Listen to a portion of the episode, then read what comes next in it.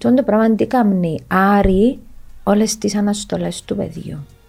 Ότι μπορώ να κάνω τα πάντα. Okay. το πράγμα όμως, μεγαλώνοντας τούτον το παιδί, δεν μπορεί να κάνει τα πάντα έξω που είναι το άθλημα. Και μπορεί να λειτουργήσει σαν τέρας έξω στις υπόλοιπες τους σχέσεις. Ούτε στις συντροφικές, ούτε στις οικογενειακές, ούτε στις φιλικές, ούτε στο σχολείο. Μπορεί να λειτουργήσει κάτω από την ταπέλα ουσιαστικά που του βάλει. Επομένως, τι γίνεται, φτάνουμε και κτίζουμε, ας πούμε, παιδιά τα οποία αισθάνονται ότι έχουν το δικαίωμα να λειτουργήσουν σαν τέρατα. Και φτάνουμε και στην ενδοκογενειακή βία. Μέσα από τούτα τα παιδιά που τους καλλιεργούμε σαν κοινωνία ότι μπορείς να κάνεις τα πάντα, μπορείς να έχεις τον έλεγχο σε ό,τι θέλεις, μπορείς να κυριαρχήσεις στα πάντα, μπορείς να έχεις εξουσία. Επομένως, το πράγμα δίνει σου το δικαίωμα να εξουσιάσεις ό,τι βρει μπροστά σου, είτε τούτη είναι η γυναίκα σου, είτε είναι η φίλη σου, είτε είναι τα παιδιά σου. Το GT Sports είναι sports mental education. Εκείνο που κατάλαβα ότι είναι πολλά κοντά στα μέτρα μου. Η εκπαίδευση, ο αθλητισμός και στη μέση το mental το κομμάτι. Εντάξει, δεν ξέρω ότι είμαι πιο σωστός ή είμαι πιο ικανός στο να εκπαιδεύσω κόσμος στο mental το κομμάτι, αλλά πάντα άρεσκε. Ναι. Ε, παρατηρούν τους προπονητές μου, παρατηρούν ε, γενικά μες στην ομάδα συμπεριφορές καταστάσεις που προσπαθώ να εξηγήσω που γίνει την πλευρά. Ναι. Εντάξει, κοίταξε, εγώ θεωρώ ότι ειδικά τα άτομα τα οποία εκπαιδεύουν, δηλαδή προπονητές ή σε ακαδημίες ή ξέρω εγώ τι, πρέπει να έχουν παιδαγωγική στη βάση τους. Δηλαδή, ένα απαραίτητο προσόν τούτον το πράγμα. Ε, έχουμε στην οικογένεια παιδιά τα οποία ασχολούνται πιο επαγγελματικά με το, με το ποδόσφαιρο. Και σαν έναν τρίτο μάτι που βλέπω ας πούμε κάποια πράγματα ε, θωρώ και έτσι και πάρα πολλές αδυναμίες στου ανθρώπους που έχουν να κάνουν με τον τρόπο προσέγγισης.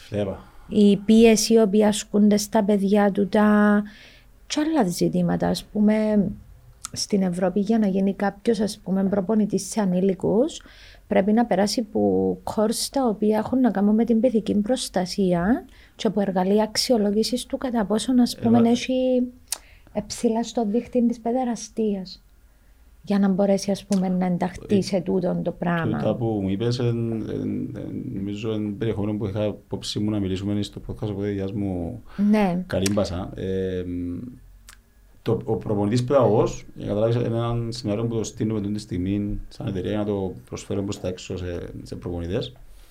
Ε, θεωρώ το αδύρυτο ανάγκη, δηλαδή είναι τεράστια η, η σημασία που έχει κάτι τέτοιο. Ε, πάρα πολλά τα μωρά που είναι στο ποδόσφαιρο. Δεν είναι κάτι που αφορά μόνο το ποδόσφαιρο. Είναι κάτι που αφορά ναι, και είναι τον αθλητισμό. Δηλαδή, οποιοδήποτε προπονητής θα προσφέρεται μόνο σε, σε προπονητές ποδόσφαιρο. Αλλά είναι τόσο πολλά τα μωρά. Ε, είναι τόσο πολύ ανάγκη να υπάρξουν προπονητές που στο τέλος δεν είναι όλοι γεννημένοι για αυτό το πράγμα ή παιδαγωγικά σωστοί ή έχουν ενδιαφέρον να ψάξουν και να μάθουν πώς πρέπει να χειριστούν τα μωρά. Στο θέμα της ασφάλειας των μωρών και της ευημερίας τους είμαστε πάρα, πάρα πολλά πίσω. Έγινε ένας οδηγός πρόσφατα από τον ΚΟΑ με τον Αξόπουλο και την Παπασταθίου.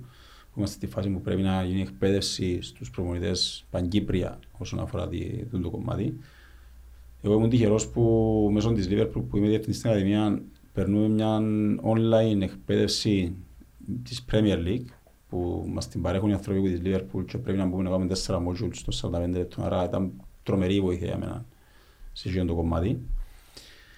Οπότε μέσα από τούτα φτιάχνουν πολλά θέματα νομίζω μπορεί να συζητήσουμε και μαζί.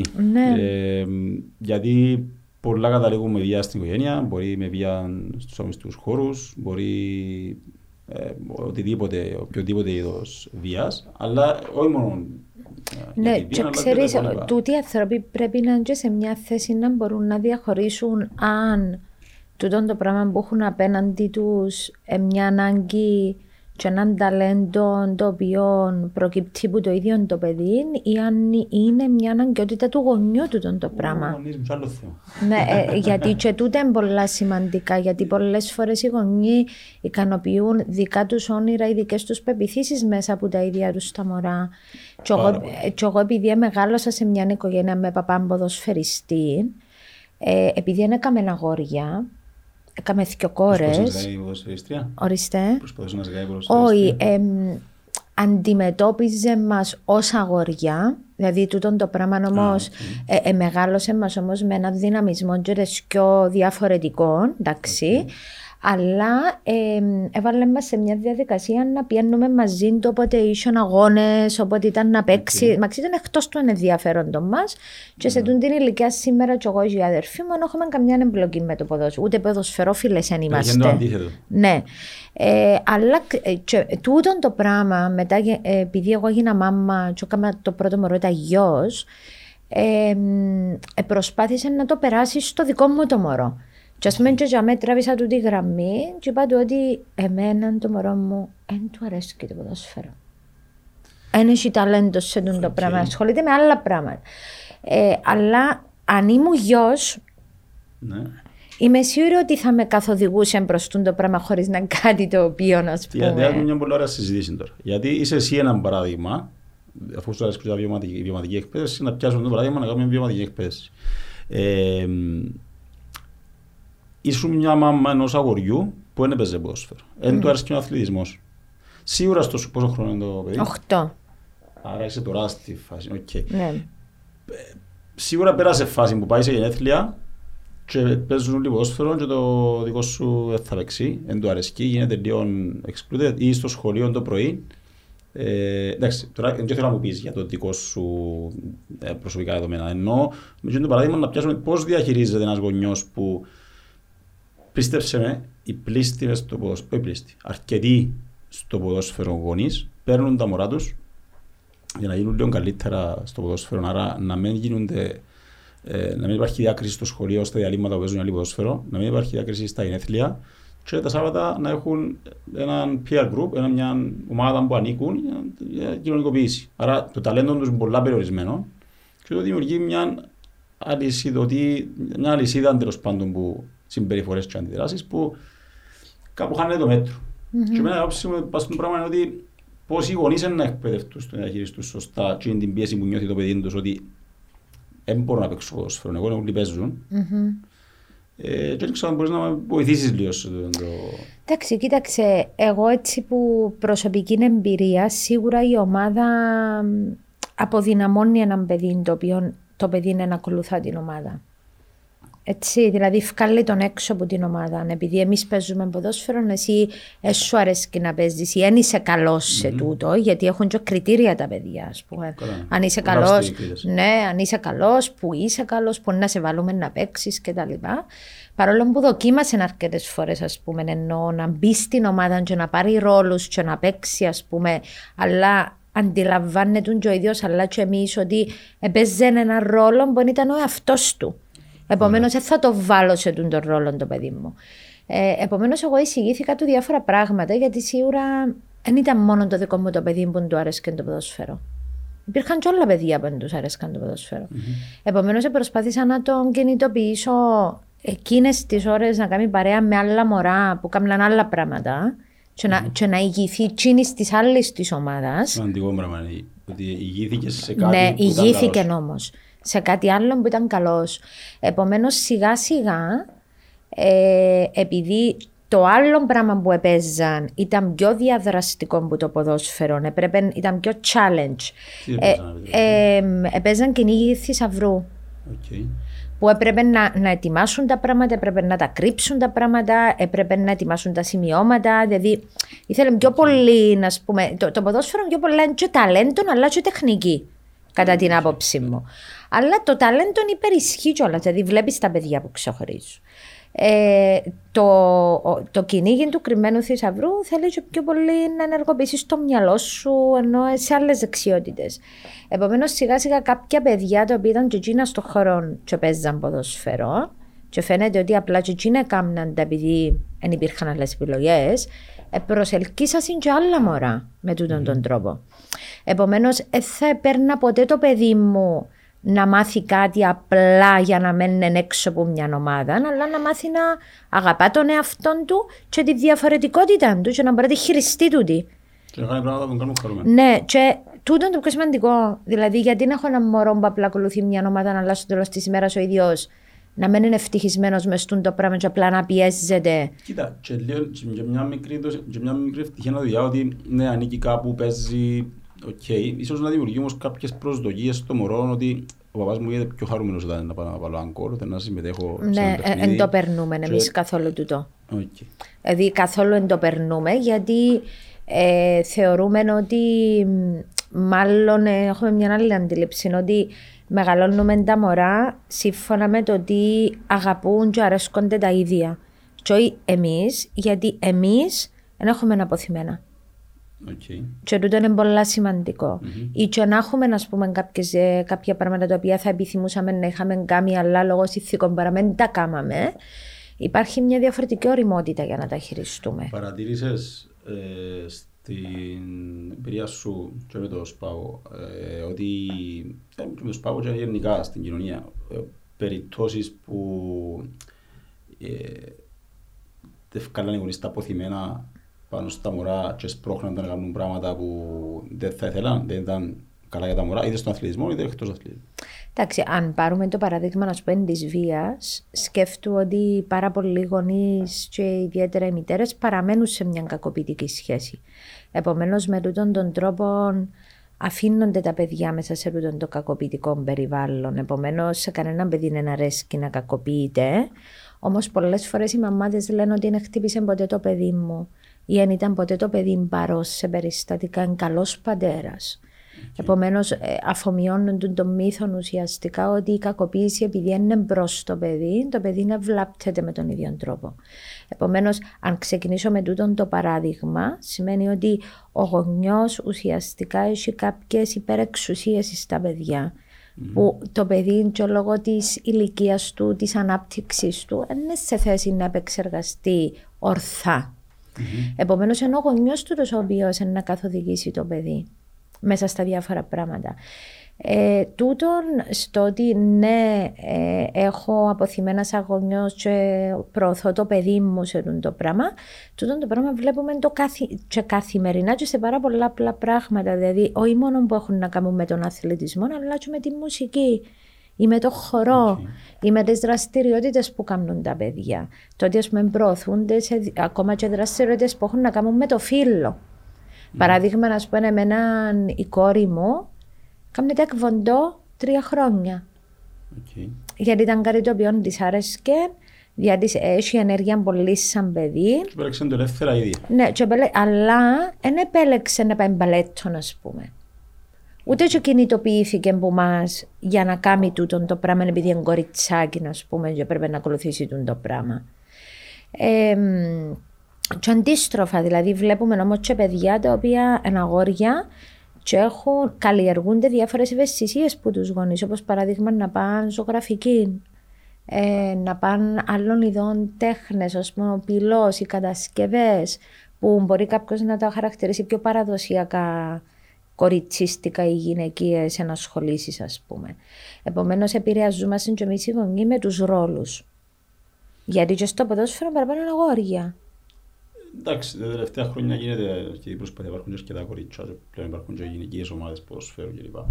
Ε, εντάξει, άρα εγώ καταλήγω με το ότι ο- ένας από τους, σημαντικούς ρόλους, από τους πιο σημαντικούς ρόλους του γονιού είναι να βρει και το ταλέντο του μωρού του, να το δοκιμάσει σε διάφορα ε, τέλος πάντων περιβάλλοντα, είτε για φροντιστήρια, είτε για ανασχολήσεις, ε, τα, τις απογευματινές δραστηριότητες τέλος πάντων, για να καταλήξεις το μωρό και που του αρέσει και όχι και που νομίζουμε εμείς ότι Ναι, και σίγουρα είναι τούτον, εύκολο. τούτον μπορείς να το εντοπίσεις και μέσα από δραστηριότητες στο σπίτι.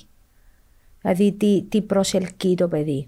Δηλαδή, δεν είναι απαραίτητο ότι πρέπει να κρατώ ένα μωρό και να το γυρίζω ε, σε όλες τις δραστηριότητες που, Εννοείται, και όπως η που κλίση. παρέχονται, Ναι. ας πούμε. Δηλαδή, βλέπεις την κλίση και σίγουρα για μένα, πέραν από τούτο, ε, πρέπει να κάνεις και μια σωστή επιλογή παιδαγωγού, εκπαιδευτή για το παιδί σου. Δεν σημαίνει ότι όλοι εν κατάλληλοι για τούτον το πράγμα. Μμμ. Επομένως, είναι πολλά σημαντική η δεξιότητα.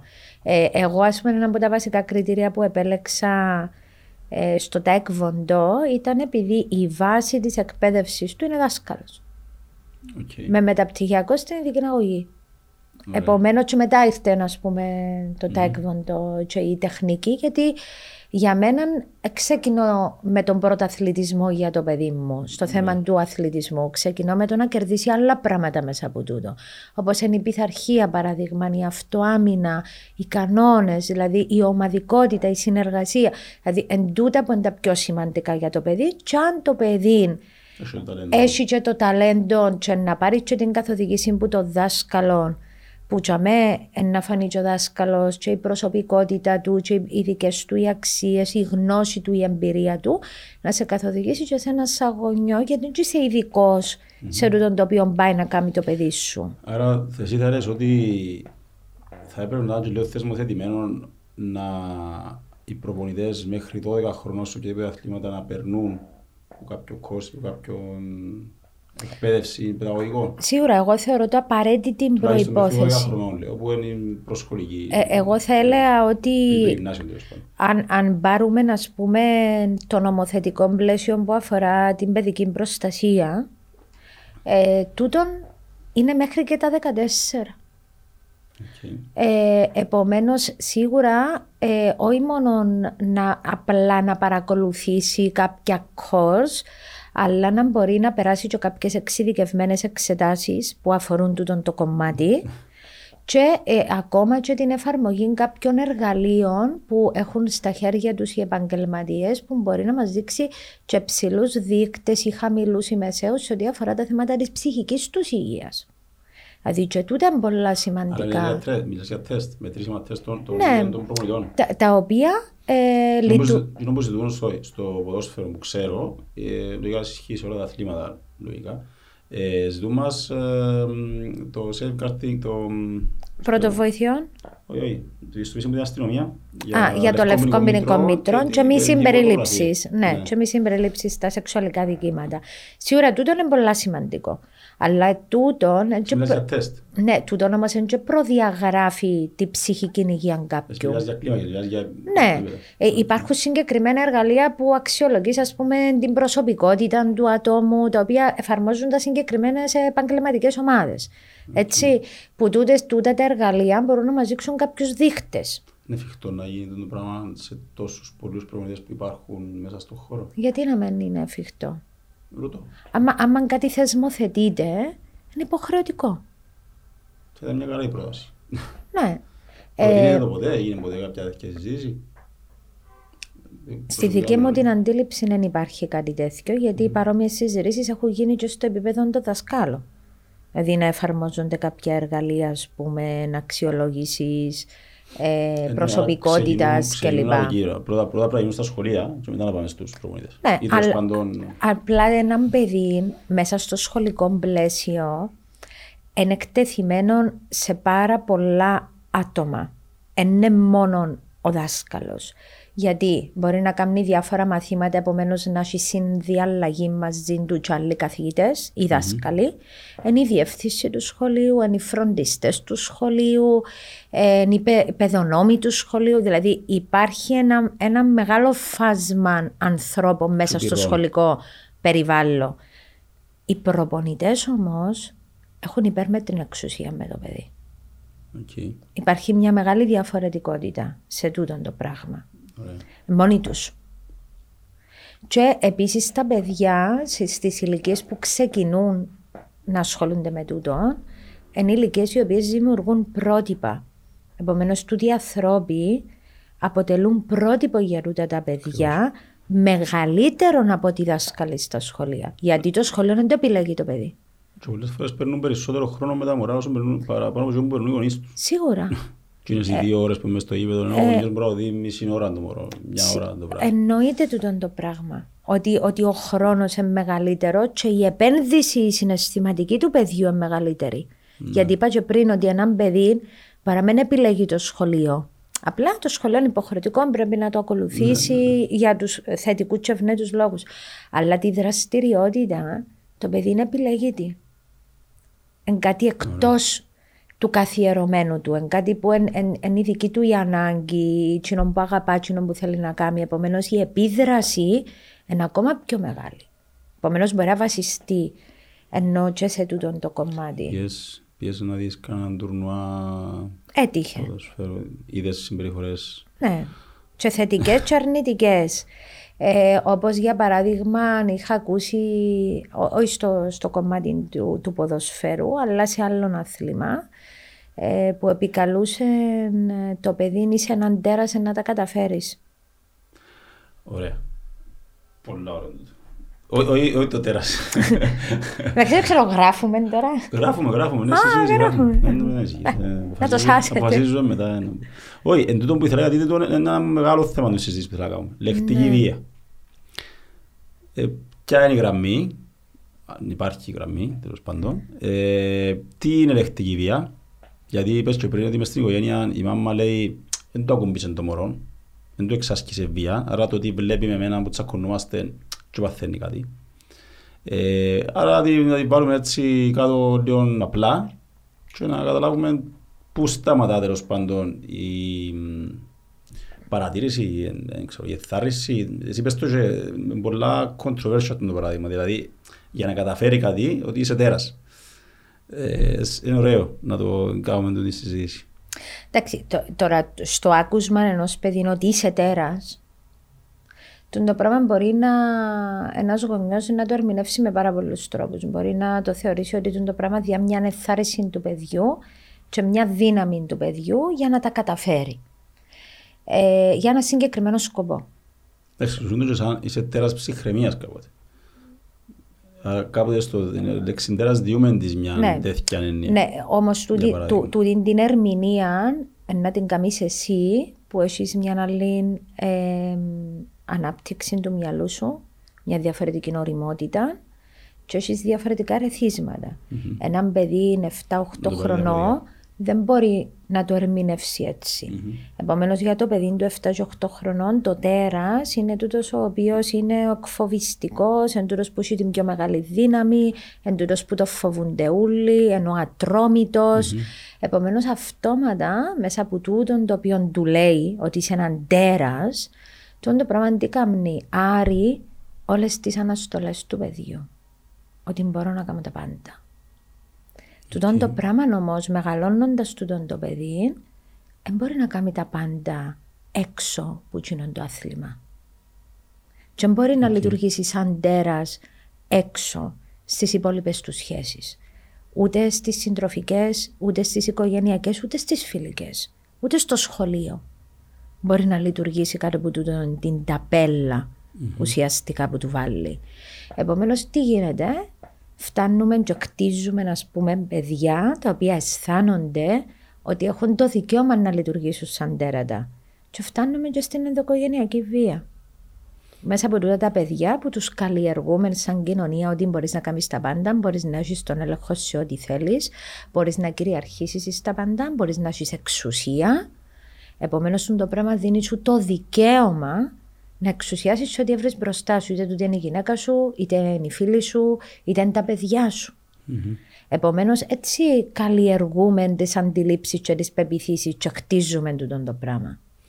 Γίνεται αρκετή συζήτηση, η ενημέρωση εξωπωσάκι να το πω, προς την κοινωνία για τούτο, τα διαφορετικά είδη βίας. Δηλαδή, εγώ έφτασα να το ακούσω πρώτη φορά, ας πούμε, ήταν θυμούμαι πανεπιστήμιο, είχε μια παρουσίαση μπορεί να είσαι και εσύ, για να το θυμούμε. Ε, που ε, ξεχωρίσαμε τον νέο και είναι λεκτική βία, είναι σωματική βία, ε, έχει χρηματική, οικονομική βία, κάπως μπορεί να μου το αξιάσεις και λίγο, είναι ευκαιρία. Mm-hmm. Ε, είμαστε αρκετά ενημερωμένοι, νομίζεις ότι τα καταγγελίες για άλλου είδους βία εκτός πίσω σωματική αυξηθήκαν τα τελευταία χρόνια ή είναι τα ίδια τα νούμερα mm. Εντάξει, να πούμε καταρχήν ότι υπάρχει ψυχολογική βία. Η ψυχολογική βία είναι η βία η οποία είναι η βία η οποία δεν μπορούμε να την διαγνώσουμε εύκολα. Okay. Και γιατί το λέμε το πράγμα, γιατί είναι μια μορφή βίας όπου δεν μπορούν να εντοπιστούν σημάδια, όπως τη σωματική βία. Ε, υπομονεύει την προσωπικότητα του ατόμου. Επομένως, κτίζεται σιγά σιγά του το κομμάτι. Είσαι αχρήστη, δεν αξίζεις τίποτε. Οι άλλοι είναι καλύτεροι που σένα. Ε, να κάνω εκείνο που θέλω. Ε, Μπελάρες του τα που λαλείς. Επομένως, του είναι τα πιο soft. Ε, ναι. Αν μπορώ να τα τοποθετήσω ε, σε τούτη την περίπτωση. Επομένως, μετά την ψυχολογική βία, έχουμε μια εξέλιξη που φτάνει. Η ψυχολογική βία είναι επίσης και το να ρίχνω αντικείμενα μέσα στο σπίτι. Γιατί mm. δημιουργώ έναν εκφοβισμό. Η ψυχολογική βία είναι οι απειλές. Ότι είναι να σου πάρω τα μωρά, ότι είναι να σε χτυπήσω, ότι να δεις τι είναι να σου κάνω, να σε καταστρέψω, να κάνω κακό σε δικούς σου ανθρώπους, και τούτο είναι μέσα στη ψυχολογική βία. Okay. Και πάμε μετά στη σωματική βία, με μια εξέλιξη ουσιαστικά στο, στον κύκλο, θα έλεγα, της κακοποίησης. Επομένως, στη σωματική βία δεν έχουμε μόνο τα χτύπηματα που μπορεί να έχουμε έτσι μέσα στο μυαλό μας, ότι πουνιές, ε, γλωτσές, ε, κουντήματα, σπροξήματα, αλλά μπορεί να έχουμε και κάψιμο από τη σιγάρα στη σωματική βία.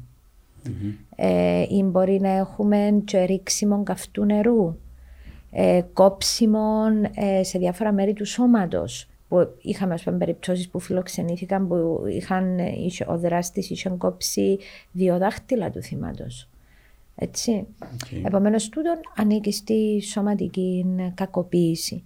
Ε, μέσα σε τούτε τι μορφές υπάρχουν και η οικονομική βία αλλά και η πνευματική βία. Η πνευματική βία αφορά κυρίως πράγματα που αφήνει ο δράστης να κάνει το άτομο σε σχέση με τα πνευματικά του ιδεώδη. Δηλαδή το ότι μπορεί κάποιον άτομο να κοντά στην εκκλησία και να θέλει να εκκλησιάζεται ή να κοινωνεί ή ας πούμε να τηρεί κάποιες εκκλησιαστικές mm. παραδόσεις που του στερεί του το κομμάτι. Ε, σε τούτον ανήκει και το γεγονός ότι ε, κάποιες φορές και κάποια παιδιά σε ένα σημαντικό αριθμό μέσα στους χώρους φιλοξενίας όταν κάνουμε τα Χριστούγεννα και θα στολίσουμε το δέντρο ε, κάνει τους τόση μεγάλη εντύπωση γιατί ήταν κάτι που απαγορεύεται στο δικό τους στο σπίτι. Okay. Που μπορεί για, για τους υπόλοιπους που είναι έξω να κάτι αυτονόητο να, πούμε, να ναι. στολίσουμε πούμε, ένα χριστουγεννιάτικο δέντρο. Ε, Επομένως, ναι, είναι τούτο, είναι η οικονομική βία, που η οικονομική βία δεν έχει να κάνει μόνο με το ότι αποσπά χρήματα. Ε, υπάρχουν πάρα πολύ σοβαρές περιπτώσεις οικονο, οικονομικής βίας, όπως για παράδειγμα το να πουληθεί η περιουσία των γυναικών το να πληρώνονται το μήνα και να μην μπορούν να έχουν πρόσβαση στα δικά τους τα λεφτά ή να με γνωρίζουν τι γίνεται μέσα στο νοικοκυριό, στο οικονομικό κομμάτι. Ε, είτε ακόμα και να μπουν εγκύτριες σε δάνεια του δράστη, τα οποία δεν τα αποπληρώνει ουσιαστικά εκείνος. Επομένως, παραμένουν οι ίδιες με έναν τεράστιο χρηματικό ποσό. Ε, και φυσικά και η σεξουαλική βία, η οποία είναι μια μορφή η οποία καταγγέλλεται πολύ λιγότερο σε σχέση με τις άλλες μορφές, χωρίς φυσικά τούτο να σημαίνει ότι δεν υπάρχει και στον ίδιο βαθμό. Και ο λόγος είναι επειδή δεν αναγνωρίζεται ως έτσι. Ε, Πολλές φορές οι γυναίκες νιώθουν ότι μέσα στα συζυγικά τους καθήκοντα η σεξουαλική επαφή με τον σύζυγο ή σύντροφο mm. τους. Ε, όταν όμως τούτο γίνεται χωρίς τη συγκατάθεση του ατόμου, ανήκει στο βιασμό, στο γάμο ή στη σχέση. Ε, και πολλές φορές η σεξουαλική βία συνδέεται και με άλλες μορφές βίας. Δηλαδή, μπορεί να έχουμε παράλληλα σεξουαλική βία μαζί με κακοποίηση σωματική, δηλαδή κατά τη διάρκεια της mm. πράξης, ή ακόμα και με τη χρησιμοποίηση ε, εργαλείων, αλλά και τρίτων ατόμων που δεν είναι, που το άτομο δεν συγκατατίθεται σε τούτο το κομμάτι. Ε, και είναι και που τις, ε, όλες είναι πολύ σοβαρές μορφές βίας, απλά η σεξουαλική κακοποίηση ε, συνυπάρχει τις περισσότερες φορές με όλες τις υπόλοιπες μορφές βίας. Ε, ε πολύ σπάνια θα δούμε μόνο μία μορφή κακοποίησης. Τουλάχιστον στα 30 και χρόνια που λειτουργεί ο οργανισμός, δεν έχουμε δει μόνο μία μορφή βίας να υπάρχει. Mm-hmm. Επομένως, στο πλέγμα τούτων των μορφών της βίας, οι οποίες υπάρχουν στο πλαίσιο της οικογένειας, μέσα σε τούτον επηρεάζονται και τα παιδιά. Mm-hmm. Σε πολλαπλά επίπεδα. Γιατί έναν παιδί μπορεί ο πατέρας ή ο σύντροφος της μητέρας να μην ασκεί άμεση κακοποίηση στο ίδιο το παιδί, αλλά είναι εξίσου θύματα μέσα σε τούτη την κατάσταση. Γιατί μπορεί να αντιλαμβάνονται πράγματα, μπορεί να ακούν πράγματα που η μητέρα να μην είναι σε θέση να ακούσει και βλέπουν τα αποτελέσματα της βίας. Okay. Έτσι. Ε, Επομένως, τούτοι είναι τρεις σημαντικοί παράγοντες που πάντοτε λαμβάνονται υπόψη στα παιδιά. Και γι' αυτό λέμε ότι οι επιπτώσεις είναι και σε πολλά επίπεδα της ζωής των παιδιών. Ε, είναι μόνο στην παρούσα φάση, μπορεί να έχουμε και μακροχρόνιες επιπτώσεις. Είναι πολύ λογικό νομίζω. Ε, σε τούτο το κομμάτι. Ε, τώρα, ε, λέω ένα παράδειγμα. Ε, ένας, ε, είμαι στο σπίτι μου και ακούω στο διπλανό σπίτι ε, φωνάζει ξέρω εγώ η μάμα, μπορεί να βρίζει, μπορεί κάτι, ακούω και μια παιδική φωνή ε, και το πράγμα βλέπω τώρα επαναλαμβάνεται. Οκ. Okay. Τι πρέπει να κάνω εγώ σαν ξέρω εγώ ευσυνείδητος γείτονας; Να το πω, mm. ε, που, που ξεκινά και που σταματά ότι η ευσυνειδησία του γείτονα ή τέλος πάντων η ευθύνη που έχω απέναντι στο μωρό. Mm-hmm. Στο, εντάξει, ε, προσπαθώ να πω ότι πρέπει να παραπαίνουμε στο οτιδήποτε συμβαίνει γύρω μας στα σπίτια των άλλων ανθρώπων, αλλά μπορώ να βοηθήσω έναν μωρό που αντιλαμβάνομαι ότι αν επαναλαμβάνεται και καθημερινό, πιθανότατα να το ασκείται βία. Mm. Η παρέμβαση των πολιτών δεν περιορίζεται στα παιδιά. Δηλαδή είναι εξίσου σημαντική και όταν τούτον το οποίο ακούν αφορά μόνο ενήλικα άτομα. Okay. Ε, Επομένως, ο νόμος αντιμετωπίζει τούτο το πράγμα με τον ίδιο ακριβώς τρόπο, είτε πρόκειται για ενήλικα είτε για ανήλικα άτομα. Okay. Ε, Επίσης, ο νόμος ε, είναι πάρα πολύ ξεκάθαρος ότι δεν πρέπει να είσαι βέβαιος για τούτο που ακούεις ότι είναι βία. Mm-hmm. Ακόμα και υποψία να έχεις να υποψιάζεσαι ότι κάτι συμβαίνει. Μπορεί να μένει βία, μπορεί να είναι κάτι άλλο, αλλά ακόμα και η υποψία, ο νόμος υποχρεώνει όλους μας ηθικά. Μας υποχρεώνει. για να κάνουμε αναφορά. Μας υποχρεώνει νομικά στα ανήλικα και μας υποχρεώνει ηθικά και στα ενήλικα άτομα. Τι ε, κάνουμε σε τι κάνουμε σε αυτή την περίπτωση; Το πιο σημαντικό για να μπορέσουμε να κάνουμε αναφορά είναι ότι πρέπει να γνωρίζουμε ότι μπορούμε να κάνουμε ανώνυμη αναφορά. Γιατί οι πολίτες πάρα πολλές φορές φοβούνται να δώσουν προσωπικά τους στοιχεία. Επειδή πολλές φορές νιώθουν ότι θέλουν να μπλακεί το όνομα τους, ότι θέλουν να αποτελέσουν μάρτυρες του του πράγματος, παρόλο που είναι πάρα πολύ σημαντικό για μια ποινική διαρεύνηση μιας υπόθεσης ή μαρτυρία. Mm-hmm. Εν τούτης όμως οι πολίτες έχουν το δικαίωμα να κάνουν ανώνυμη αναφορά. Σε τούτη όμως την ανώνυμη αναφορά που μπορούν να την κάνουν στην Εθνική Γραμμή Στήριξης 1440, 1440 που είναι για τα θέματα της ενδοοικογενειακής βίας, θα πρέπει να αναφέρουν τουλάχιστον κάποιες πληροφορίες έτσι ώστε να εντοπιστεί η περιπτωση Και τι σημαίνει τούτο, ότι θα πρέπει τουλάχιστον να δώσει μια διεύθυνση, έναν όνομα που, των εμπλεκομένων για να μπορέσει να εντοπιστεί η περίπτωση. Δηλαδή, okay. πολλές φορές καλούν και όλα μας δαμέ στην απέναντι πολυκατοικία να ακούω κάτι φωνές. Ή στην πίσω πολυκατοικία. Τι διευθύνση έχει η πίσω πολυκατοικία, δεν γνωρίζω. Ναι. Σε ποια πολυκατοικία, γιατί μπορεί να έχει δύο-τρει, δεν είμαι βέβαιος. Και δίνουμε έτσι κάποιες πληροφορίες στο άτομο έτσι ώστε να, να πάει, να διερευνήσει καλύτερα και να επανέλθει έτσι ώστε να δώσει στοιχεία που να μπορούν να βοηθήσουν τις αρμόδιες αρχές να εντοπίσουν την περίπτωση. Επομένως, χρειάζονται τούτες οι βασικές πληροφορίες για να μπορέσουν να παρέμβουν οι αρμόδιες αρχές. Mm. Επομένως, σε μια τέτοια περίπτωση λαμβάνονται πληροφορίες από το τηλεφωνικό κέντρο, το οποίο στελεχώνεται από επαγγελματίες που είναι ειδικά εκπαιδευμένοι για τα θέματα τα συγκεκριμένα. Mm και κάνουν σχετική αναφορά ανάλογα με το τι αφορά η περίπτωση. Και ε, γίνεται επίσκεψη, ας πούμε, στο σπίτι για να γίνει. Ανάλογα με την περίπτωση και με το τι έχουμε να αντιμετωπίσουμε. Μπορεί να γίνει μια κατοικό διερεύνηση, μπορεί να γίνει μια κλίση στην περίπτωση να εντοπιστεί. Γιατί έχουμε και περιπτώσει που μας δίνουν και τηλέφωνα, επειδή γνωρίζουν okay. τα άτομα. Ε, θα πρέπει να γίνει και μια διερεύνηση κατά πόσον την περίπτωση αγνωστή στις αρχές αν υπάρχουν φακέλοι είτε στην αστυνομία είτε στις υπηρεσίες κοινωνικής ευημερίας ή ακόμα και σε εμάς την ίδια την υπηρεσία. Okay. Επομένως, γίνεται μια διερεύνηση, αλλά πάντοτε ο στόχος είναι να στηριχτεί η οικογένεια. Σε κάθε περίπτωση.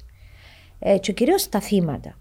Όμως εδώ να πω ότι τα τελευταία χρόνια υπάρχουν, υπάρχει στον σύνδεσμο πρόληψης και αντιμετώπισης της βίας στην οικογένεια και πρόγραμμα για τους δράστες. Γιατί είναι αναπο... Ναι, γιατί είναι αναπόσπαστο κομμάτι της κακοποίησης. Δεν μπορούμε να δουλεύουμε την κακοποίηση και να δουλεύουμε μόνο στο θέμα των θυμάτων. Δηλαδή πρέπει να δουλέψουμε και με τους δράστες για την ολιστική παρέμβαση η οποία να κάνουμε. Τούτο το πράγμα τι κάνει, δίνει μας μια δυνατότητα ότι μειώνουμε την επικινδυνότητα της βίας. Και τούτο το πράγμα είναι πάρα πολύ σημαντικό. Γιατί όταν εντάσσεται μέσα στο πρόγραμμα το άτομο τούτο, υπάρχουν κάποια δεσμευτικά πρωτόκολλα, τούτο είναι το ένα κομμάτι. Και το δεύτερο κομμάτι είναι ότι παράλληλα παρακολουθείται και η σύζυγος ή η σύντροφος του από το πρόγραμμα της συμβουλευτικής.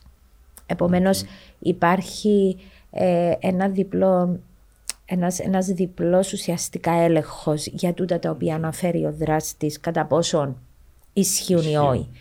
Ε, στο πρόγραμμα των δραστών να πούμε επίσης ότι μπορούν να μπουν και γυναίκες οι οποίες ασκούν βία μπροστά στα παιδιά τους. Έτσι, ε, μπορεί να είναι πολύ μικρό το ποσοστό, αλλά αφορά και τούτη τη συγκεκριμένη ομάδα. Ε, επομένως, ο στόχος μας είναι να μπορέσουμε να δουλέψουμε και με το δράστη για να μειώσουμε τούτο το πράγμα. Και τούτο αφορά φυσικά περιπτώσεις οι οποίες είμαστε στην έναρξη της κακοποίησης. Ε, μιλούμε για κακοποίηση όπως την περιγράψα πριν. Ναι, που περιέχει χρονιότητα, πολλές μορφές βίας, πολύ σοβαρή, ε, υψηλή επικινδυνότητα κλπ. Mm. Μιλούμε για την έναρξη μιας κακοποιητικής σχέσης. Που συνήθως στο πρόγραμμα του τον παραπέμπονται που την αστυνομία, από τις υπηρεσίες κοινωνικής ευημερίας, okay. από άλλους φορείς και οργανισμούς, αλλά έχουμε και ένα μικρό ποσοστό ατόμων οι οποίοι έρχονται από μόνοι τους. Αυτοπαραπέμπονται δηλαδή στο πρόγραμμα. Okay. Που αναγνωρίζουν δηλαδή ότι είτε αναγνωρίζουν μάλλον ότι χρειάζομαι βοήθεια ή δέχονται πιέσεις. Ότι okay. πρέπει να πάεις, ας πούμε. Ότι για να μείνω μαζί σου θέλω να πάεις να ζητήσεις βοήθεια. Πάρα καλά. Πού το κάνω. Ναι. Okay. Ωραία για να, να πάμε λίγο σε άλλον πεδίο, να πάμε ξανά σε το, το αθλητισμό λίγο. Και όταν να πάμε και λίγο στα τυχερά παιχνίδια που, που ξεκίνησε η, η επαφή για το, το podcast. Ε, ένα μωρό έρχεται στην προπόνηση και παρατηρούμε εκδορές. Παρατηρούμε μια συμπεριφορά που είναι αρκετά τροπαλό μαζεμένο και συνδυάζουμε το και με κάποια τέλος πάντων που παρατηρούμε πάνω του. Ε, τι πρέπει να κάνει ο προπονητής στην Κύπρο; Για να χειριστεί την. Ε, καταρχήν, ο προπονητής δεν έχει την ειδικότητα να χειριστεί έναν τέτοιο περιστατικό. Ε, Θα το συνδυάζω και λίγο, sorry. Σε μια συζήτηση με ένα μωρό, το μωρό λέει ότι χτυπούν το. Ωραία. Έχει μια μαρτυρία του παιδιού και έχει κάποια σημάδια και συνδυάζει το με τη συμπεριφορά του παιδιού. Ωραία. Επομένως, ε, απλά βάλω το πλαίσιο ότι ο προπονητής χρειάζεται να διερευνήσει πότε δεν προέρχεται τούτα τα τραύματα τα οποία έχει το παιδί. Ναι. Ε, για να το κάνει, θα πρέπει να έχει λάβει μια ειδική εκπαίδευση για το πώς να ρωτήσει. Για να διερευνήσει. Έτσι. Ε, για να μπορέσει να κερδίσει την εμπιστοσύνη του παιδιού. Να... Και υπάρχουν μάλιστα και κάποια συγκεκριμένα guidelines που εφαρμόζουμε σε ρούτες τις περιπτώσεις ότι αναγγίζουμε, εγκαμνούμε πολύ συγκεκριμένες ερωτήσεις, ερωτούμε ποιος το έκαμε, εν, αντιδρούμε, απέναντι σε ρούτον το πράγμα, πιστεύουμε το παιδί σε ρούτον το οποίο μας λέει. Ε, προσπαθούμε να το ακούσουμε, να εθαρρύνουμε το που μας μίλησε και το ευχαριστούμε που μας εμπιστεύτηκε. Τα ίδια ισχύουν και για οικογενειακά φιλικά πρόσωπα που τους τυχαίνουν τέτοιες περιπτώσεις, να το ξεχαρίσουμε. Το ίδιο πράγμα είναι να λειτουργήσουμε. Επομένως, ουσιαστικά το, το οποίο καλείται να κάνει σε πρώτη φάση είναι να δημιουργήσει ένα πλαίσιο ασφάλειας για το παιδί. Δεν θα, το πει, θα το μάθει κανένας. Όχι, θα του πει, θα το μάθει κανένας. Και που όμως που σημαντικό να του πει είναι ότι, επειδή το παιδί πολλές φορές λέει του, μπορεί να πει, ε, ε, θέλω να το πείτε. Okay. Ή, ή λέω σας το και θέλω να μεταφερθεί παρακάτω. Φοβάται τις αντιδράσεις του ναι. τράστη, τέλος πάντων, ή οτιδήποτε. Ε, Επομένως, που είναι πάρα πολύ σημαντικός σε αυτή την περίπτωση ε, είναι ε, ο προπονητής να μην δεσμευτεί σε πράγματα τα οποία δεν θα τηρησει γιατί δεσμεύεται από μια νομοθεσία, έτσι και αλλιώς. Απλά εκείνο που είναι πάρα πολύ σημαντικό είναι να μεταφέρει στο παιδί ότι υπάρχουν άνθρωποι που μπορούν να μας βοηθήσουν για τούτο το οποίο συμβαίνει. Ε, επομένως η, η, πρώτη ουσιαστικά ενέργεια που καλείται να κάνει και τούτο είναι πάρα πολύ σημαντικό και πρέπει να το ξεκαθαρίσουμε ότι ο προπονητής ή οι προπονητές δεν είναι υποχρεωμένοι να ενημερώσουν την οικογένεια ούτε για τις ενέργειες του. Παραλαμβάνω ότι ισχύει και για μπορεί να μένει με προπονητής, μπορεί να είναι συγγενικό πρόσωπο ναι, ναι, μπορεί να είναι και ήρθε και πέμπω το. Ακριβώς. Απλά πήρα ένα παράδειγμα. Ωραία. Ναι, ναι, ναι. αθλητισμό πιο πριν. Οκ, okay, ναι, ναι, ναι. Άρα, παράδειγμα, να ξεκαθαρίσουμε ότι δεν είναι υποχρεωμένος να ενημερώσει την οικογένεια. Δεν είναι υποχρεωμένος να ενημερώσει την οικογένεια, mm-hmm. αλλά τούτο που είναι υποχρεωμένος να κάνει είναι ότι πρέπει να κάνει αναφορά στις αρμόδιες αρχές.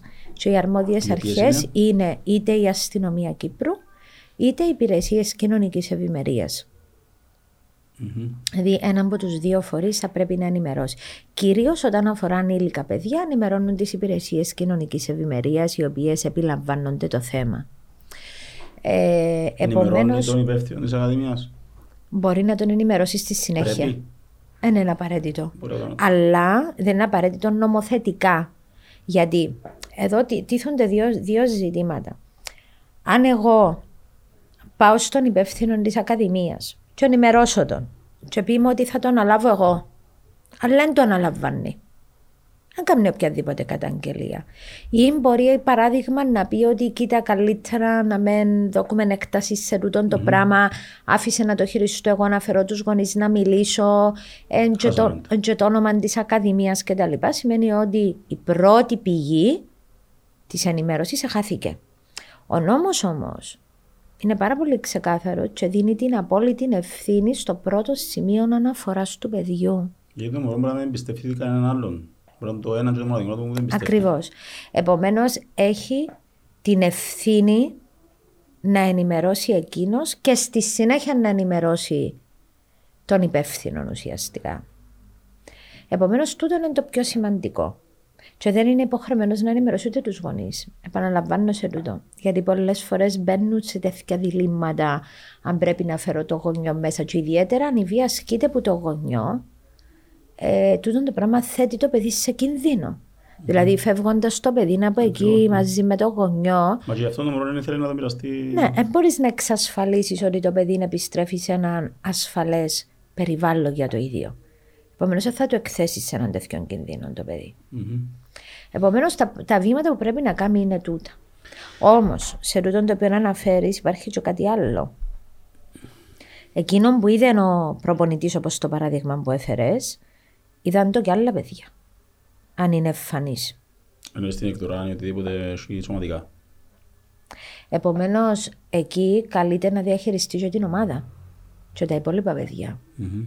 Δηλαδή, δεν είναι μόνο το παιδί το οποίο είναι θύμα μέσα σε τούτη την κατάσταση, αλλά και τα υπόλοιπα παιδιά που εκτίθονται σε τούτο το πράγμα. Επομένως, καλείται να έχει τις δεξιότητες έτσι ώστε να το επικοινωνήσει σωστά τούτο με τα υπόλοιπα παιδιά. Και ιδιαίτερα λέω είναι κάτι το οποίο είναι φανές. Έτσι. Δηλαδή, έρχεται ένα παιδί χτυπημένο, ναι. τούτο ναι, βλέπουν το και τα υπόλοιπα παιδιά. Ναι. Τούτο είναι και μια ε, μπορώ να συνεχίσω και λίγο για αφού τον έφερες για μέσα στην ομάδα. Μέσα στην ομάδα παρατηρούμε επανειλημμένα ότι κάποια παιδιά έχουν μεταξύ τους ε, βίαιη συμπεριφορά ή μπορεί να ξεκινήσουν bullying και να πει σε βίαιη συμπεριφορά. Ε, τέτοια παραδείγματα. Οπότε, καλά που είμαι και στην περίπτωση ότι πρέπει να κάνει προπονητής για να διαχειριστείς σωστά μέσα στην ομάδα. Ναι. Κάποιαν... Ε, τούτον ενάγεται σε δύο πράγματα. Το πρώτο πράγμα είναι γιατί έχει εξελιχθεί τούτο το πράγμα μέσα στην ομάδα, σε έναν τέτοιο πλαίσιο.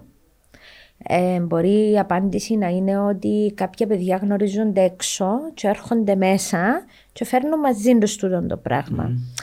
Επομένως, το, το ζητούμενο δεν είναι πώς να το διαχειριστεί τούτο που συμβαίνει, αλλά τι θα βάλει που την αρχή για να μπορέσει να το προλάβει τούτο το πράγμα. Έτσι, δηλαδή να λειτουργήσει προληπτικά. Και τι σημαίνει το πράγμα. Φαντάζομαι ότι ε, υπάρχουν κάποιοι κανόνες στα παιδιά για να συμμετέχουν σε τούτες ε, τις ακαδημίες ή τις ε, προπονήσεις κτλ. Ναι. Ε, που πρέπει να τις στηρούν τα παιδιά και υπάρχουν επίσης και κάποια, κάποιες επιπτώσεις όταν εντηρείς κάποια πράγματα. Κανονικά θα πρέπει. Ε, επομένως ξεκινώ ότι η, η παρέμβαση μας ξεκινά από τούτον το κομμάτι. Επομένως, με τούτον τον τρόπο δείχνει ότι σε τούτη την ομάδα τούτες οι συμπεριφορές δεν είναι αποδεκτέ και ότι έχουν επιπτώσεις. Αλλά πρέπει να τις στηρίσει ο προπονητής. Έτσι. Δηλαδή να τις βάλει από την αρχή μαζί με τα παιδιά. Συνήθως βάλουμε τα παιδιά και υπογράφουν ένα συμβόλαιο για να συμμετέχουν σε τούτη την ομάδα και τα συμβόλαια ξεκινούν από την ηλικία των 6 χρονών που τα παιδιά μπορούν να διαβάσουν. Okay. Ένα συμβόλαιο που λέει ότι σε περίπτωση. Που λέει τους κανόνες της ομάδας, οι οποίοι είναι απλοί και σε γλώσσα που μπορεί να τους καταλάβουν τα παιδιά. Πολλές φορές στην πρώτη συνάντηση των, των ομάδων μπαίνουν οι κανόνες μαζί με τα παιδιά για να νιώθουν ότι είναι μέρος του της mm. διαδικασίας, ότι δεν είστε κάτι έτοιμο και τους. Και ο προπονητής ή οι προπονητές να βάλουν και τα δικά τους τσίνα που θεωρούν και οι ίδιοι ότι είναι σημαντικά.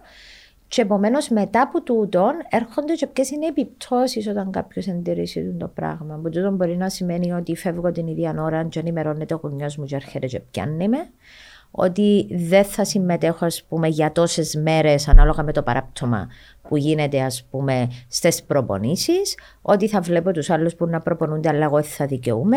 Ποια ηλικία είναι σωστό. Από έξι χρονών. Άρα από έξι χρονών μπορώ να αφήσω το παιδί έξω από την προπονήση να βλέπει τους άλλους και εγώ Ναι, αλλά θα καλέσω το γονιό του για τούτο. Εξαρτάται από το παράπτωμα που κάνει. Δεν ήμουν βέβαιος για τον εγώ και Ναι, δεν είναι, δεν είναι σκληρή πρακτική γιατί είναι μια πρακτική η οποία συναποφασίζεται με τα παιδιά. Και βάλει τον μπροστά που το, στο αντικείμενο του που είναι η λαθασμένη πράξη, τέλο πάντων. Ναι.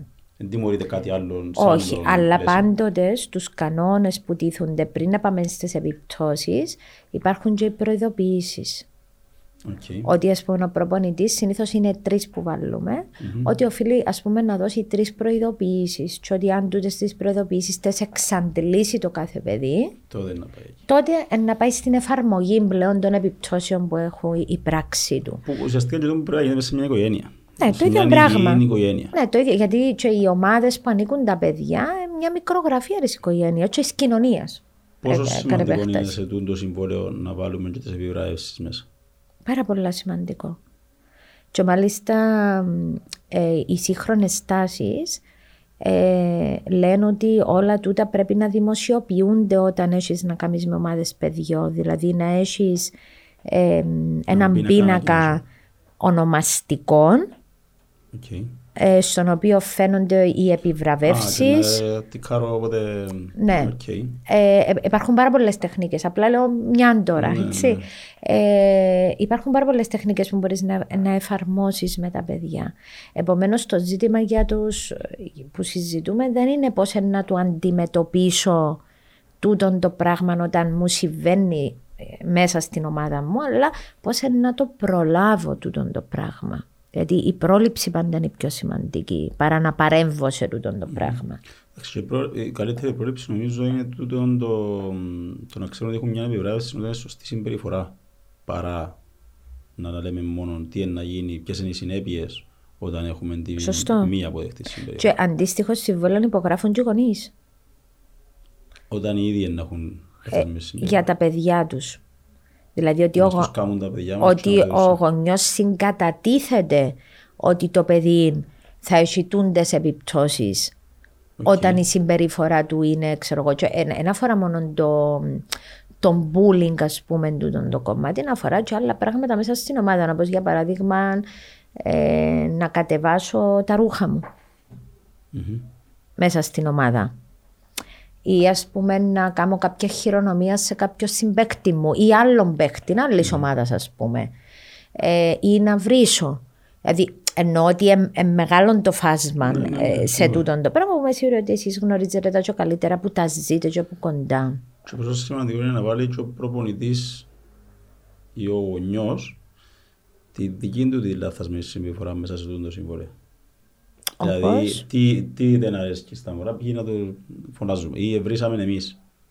Γιατί πολλές φορές μπορεί να συμβεί το πράγμα. Άρα, δούμε ένα παράδειγμα στα μωρά, άρα, ας πούμε, δεν ξέρω αν το να βοηθήσει τα μωρά να νιώσουν ότι σε τα παραπάνω, ότι μπορεί να κάνω και εγώ λάθος, πρέπει να το έτσι είμαι λάθαστος. Μα το δεσμευτικό πρωτόκολλο δεν αφορά μόνο τα παιδιά, αφορά όλους τους εμπλεκομένους.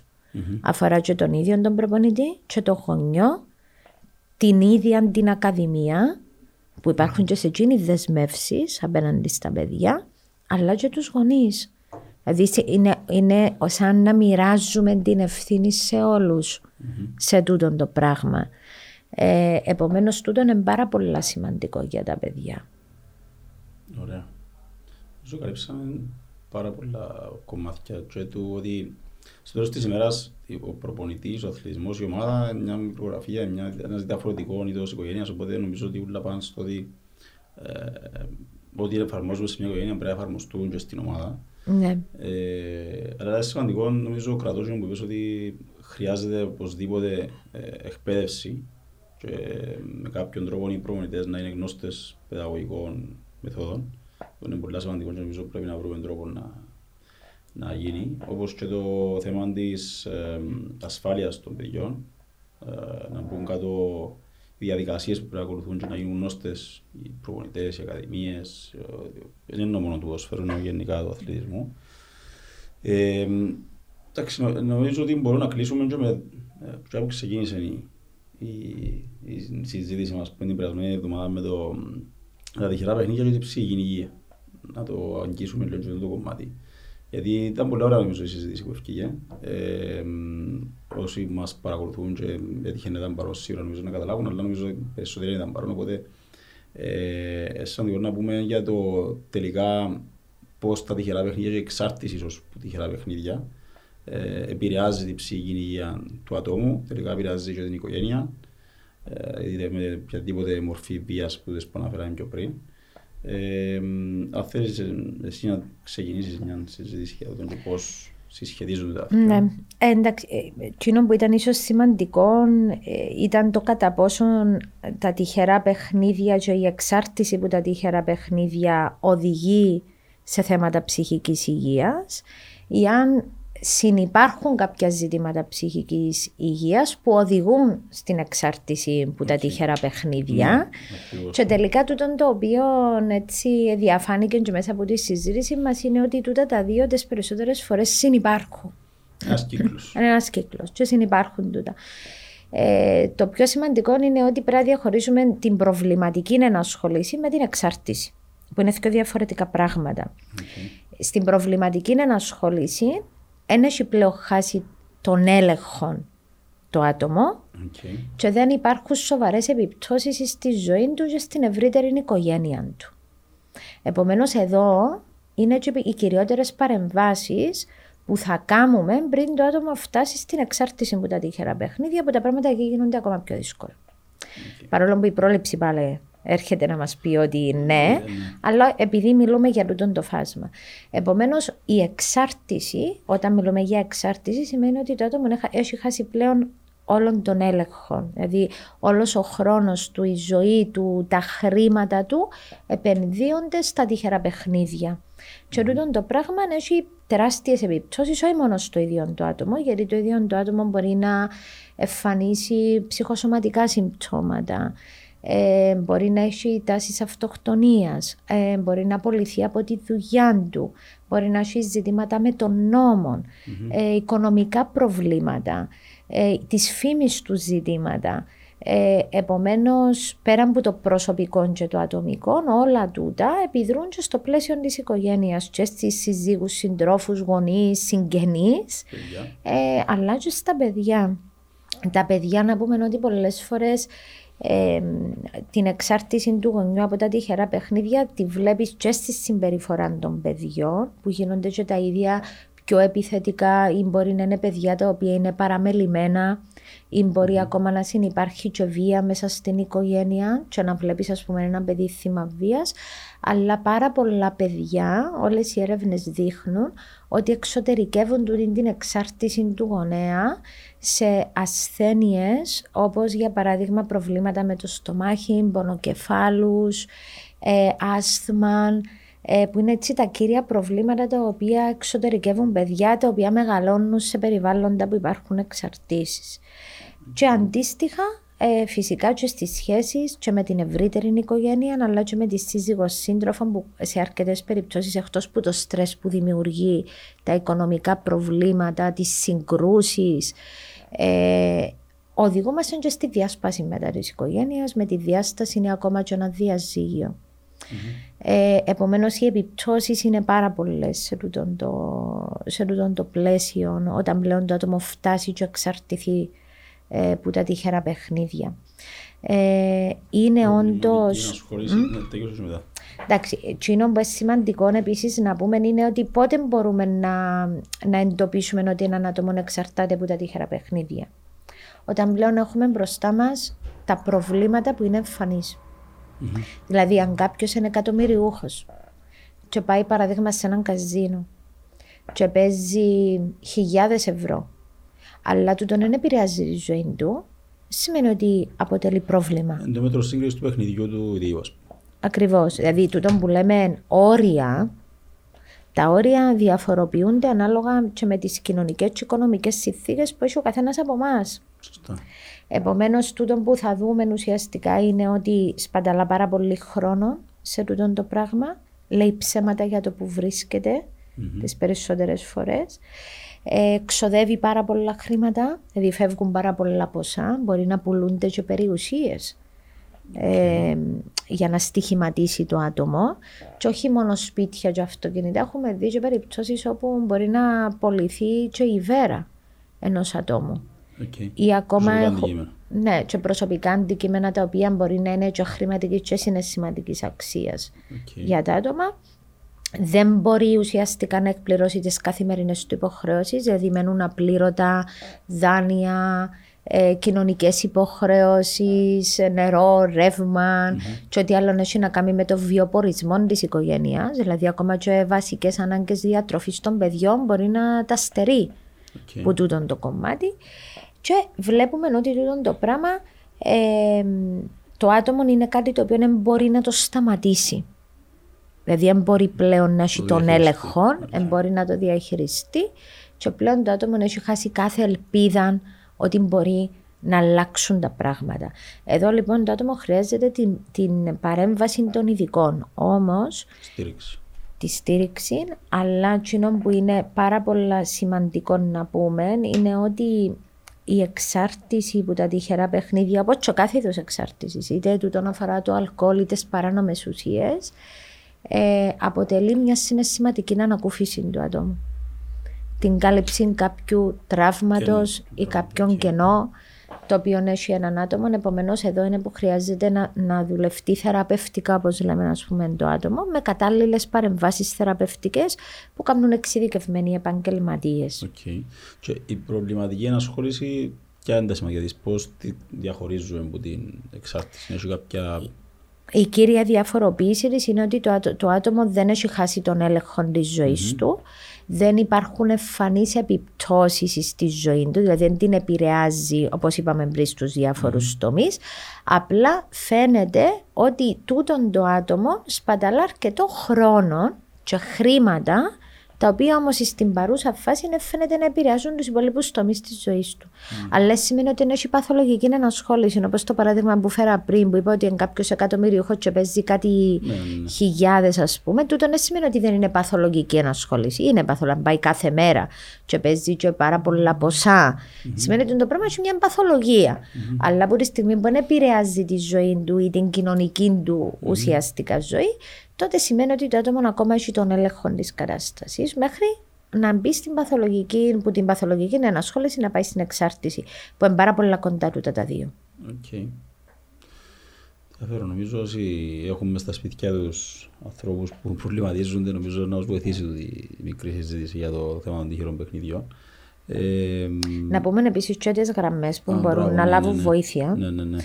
Ε, να πούμε ότι οι αντίστοιχες υπηρεσίες που αφορούν την εξάρτηση από τα τυχερά παιχνίδια λειτουργεί το κενθεα ε, όπου μπορούν να επικοινωνήσουν με τη γραμμή 1422 για να λάβουν βοήθεια, στήριξη όχι μόνο των ίδιων άτομων, αλλά και ολόκληρη η οικογένεια. Γιατί πολλές φορές τα ίδια τα άτομα έχουν αντίσταση προς τούτον ή ε, δεν θεωρούν ήδη ότι υπάρχει πρόβλημα. Mm. Επομένως, δεν αποδέχονται ουσιαστικά το ναι, ναι. πρόβλημα. Και υπάρχουν και ακόμα δύο γραμμές, τι οποίες λειτουργεί το κέντρο πολλαπλής στήριξης, ε, που είναι η 1456, ε, που είναι μέχρι 22 ετών Mm-hmm. Ε, και έχουμε και τη γραμμή που είναι από 22 ετών και άνω που είναι 1454. Επομένως, έχουμε τρεις γραμμές στήριξης που μπορούν να αποταθούν για να πάρουν βοήθεια εξειδικευμένη στα θέματα της εξάρτησης από τα τυχερά παιχνίδια και της προβληματικής ενασχόλησης. Ωραία. Τέλεια. Νομίζω ότι. Εντάξει, τέλεια είναι. Ελπίζω να μην υπάρχουν ε, πολλά τέτοια περιστατικά. Νομίζω όμως ότι άνθρωποι που το αντιμετωπίζουν στο σπίτι είναι μια πολλά δύσκολη κατάσταση και σημαντικό ότι υπάρχουν τις γραμμές, υπάρχει ο τρόπος να βοηθούν να αναγνωρίζουν τουλάχιστον ε, τα σημάδια ή τα επίπεδα που κάποιος είναι εξαρτημένος ή απλά μια ε, προβληματική ενασχόληση. Και να τονίσουμε ξανά ότι είτε όσον αφορά τη βία, είτε στην οικογένεια, είτε στην ομάδα, είτε στο αθλητισμό, είτε οπουδήποτε, και όσον αφορά τα τυχερά παιχνίδια, πιο σημαντικό είναι η πρόληψη και το πώς δίνουμε μια θετική ενίσχυση όταν η συμπεριφορά ε, σωστή και επιθυμητή. Και από εκεί και πέρα θέμα ορίων, κανονισμών που πρέπει να μπαίνουν από την αρχή για να γνωρίζουμε όλοι να είμαστε συμμέτοχοι με ένα ας πούμε, συμβόλαιο, όπως το είπαμε πριν. Έτσι το συνοψίζω λίγο. Αν θέλεις εσύ να καταρρίξεις. Ε, απλά να προσθέσω ότι τα άτομα τα οποία μπορεί να έχουν εξάρτηση από τα τυχερά παιχνίδια ή άτομα τα οποία κακοποιούν στο πλαίσιο της οικογένειας ή παιδιά τα οποία είναι κακοποιημένα, δεν έχουν ένα συγκεκριμένο προφίλ. Παρά συμβεί σε όλους. Α, σημαίνει το γιατί ευκεί νομίζω και από τούτες συζητήσεις. Ναι. Ε, Επομένως, μπορεί να συμβεί σε όλους και είμαστε όλοι ενδυνάμει θύματα μιας mm. κατάστασης. Ε, γι' αυτό είναι πάρα πολλά σημαντικό και το σχολείο και τα, οι διάφορες δραστηριότητες οι οποίες εμπλέκονται τα παιδιά ε, θα πρέπει να κτίσουν τις κατάλληλες αντιστάσεις στα παιδιά απέναντι σε τούτους τους κοινωνικούς κινδύνους. Γιατί δεν μπορούμε να βάλουμε τα παιδιά σε μια γυάλα για να τα προστατεύσουμε. Είναι εκτεθειμένα έξω στην κοινωνία, όσο και να θέλουμε να τα προστατεύσουμε. Mm-hmm. Επομένως, πρέπει εμείς, ε, οι οποίοι είμαστε οι διάφοροι φορείς που το παιδί είναι να συνδιαλλαγεί μαζί μας, που είναι η κοινωνία, η οικογένεια, το σχολείο, οι δάσκαλοι, οι προπονητές ή οποιοδήποτε άλλος. Όλοι επηρεάζουμε. Όλοι όσοι επηρεάζουμε. Ε, να δώσουμε και να ενισχύσουμε τα παιδιά με εκείνες τις αντιστάσεις, έτσι ώστε τα παιδιά να μπορέσουν να αντισταθούν και να σταθούν απέναντι, να, να, να γεφυρώσουμε ουσιαστικά το πράγμα και να οχυρώσουμε τα παιδιά για να μπορέσουν να αντιμετωπίσουν τούτους τους κοινωνικούς κινδύνους τους οποίους θα βρεθούν αντιμέτωποι. Ναι. Thank you. Πολλά σημαντικό. Νομίζω ότι στο τέλος της ημέρας, τούτοι όλοι που ανέφερες, η κυριότερη προσπάθεια που έχουμε να κάνουμε είναι να χτίσουμε στα παιδιά την αυτοεκτίμηση τους και το να, να κατανοήσουν κάτι τον εαυτό τους, ώστε να, να πηγάζει νομίζω, η χαρά τους, η ευτυχία τους, η ικανοποίηση τους μέσα από εκείνα που ήδη πετυχαίνουν παρά να εξαρτώνται από οτιδήποτε άλλο εξωτερικό παράγοντα. Ναι.